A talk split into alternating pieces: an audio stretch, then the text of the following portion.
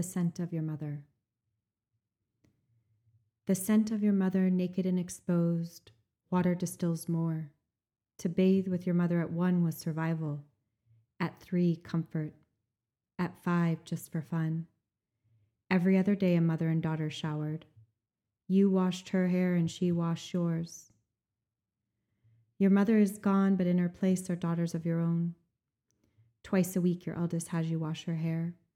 It's a separate act you do together, her on the inside and you standing on the out. Since she was seven, she's preferred to be covered, and it's the same at 11. You let her take the lead. She wears one of your old t shirts, it hangs on her like a dress. Even though the shirt is washed with the rags now, once it's wet, it still smells like you. Her back is to you, she's grown. She's always growing, and you have to nudge her shoulders closer so you can section another portion of her wild hair, comb conditioner through years of tangles. Sometimes she cringes, her scalp oversensitive, same as your mother's. Others, she chatters about her day. You've grown accustomed to the extremes and all the pivots you've made to care for her lion's mane and the ways she's allowed you to. Lock the door, she calls out as you walk over the threshold, back through time, back to. The scent of your mother, naked and exposed, water distills more. At 14, showers turned into obligation. You no longer wanted your mother's eyes on your body, but you couldn't digest the feeling because you were best friends and it should have been fine. And besides, she needed you deeper than a way a teen needed their mother. You didn't know why, but you knew it was there especially when she's the one inciting. You used to say, We can do this the easy way or the hard way, your choice. She'd always answer with too much conviction, The hard way. Now, your eldest likes to help you with the chase. What was once a marathon for one desperate mother is now a game for two sisters. Together in the shower, a mother's embrace, you press up against her back, you click into place. Let the spray from the shower surround your bodies and you joke. When you're 16, will you still fight the bath? Will you still bathe with Mama? She thinks it's funny. She answers in return. When I'm 21, can I still live with Mama and Dada? And still at 25? And never get a job? Except you and your mother didn't have the same rapport because it wasn't funny. When your mother's shoulders stiffened, her reach restricted, her hold tightened. It was no longer only about survival or comfort or just for fun. Except to say so felt like you had to choose your comfort or her survival. Choose her just for fun or your obligation. None of it mattered, though, when it came to your mother. You could never choose you.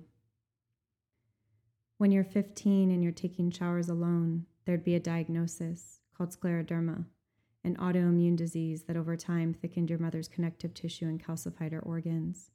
But the physical wouldn't explain the emotional layer that consumed you both her hurt and disappointment, the way she bowed her head when the year prior you'd finally told her, I don't want to shower with you anymore. You don't understand until you're gifted daughters of your own because that's what they are a connection to your past, to your present, to a future you're honored to create. At 28, as your mother cycled back to child and as you became mother, you found yourself together in the shower again. Her body moved closer to its transition back to the earth. She couldn't bathe alone, and when she'd visit, you resumed the unnamed role without her permission you never felt allowed to let go of. More than her daughter or sister friend, less than her lover, not quite her mother. You wore a two piece, the same swimsuit you'd wear outside, but in the shower it was different. At the start of your second trimester, you'd just popped, even covered. You felt naked and exposed. She watched you step into her shower, her eyes lit, the same ones that absorbed you your whole life. Oh, look at your belly! A grandmother's adoration. She broke into her signature laugh.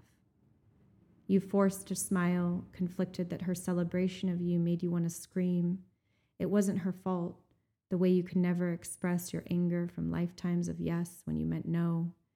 How she was your cheerleader, number one fan, yet you still felt unseen. She had so little left. She loved you so. You chose her. You let her have her joy.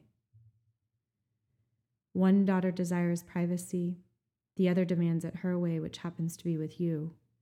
It's true, you're able bodied and never make your daughters feel responsible to fill your emptiness.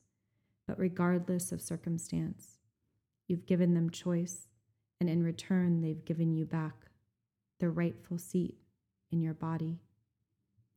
The scent of your mother, naked and exposed, water distills more.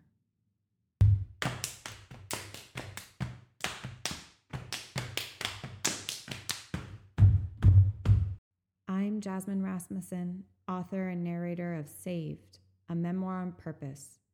Join me weekly for an oral telling of my novel, written in verse and prose, broken into short, digestible episodes.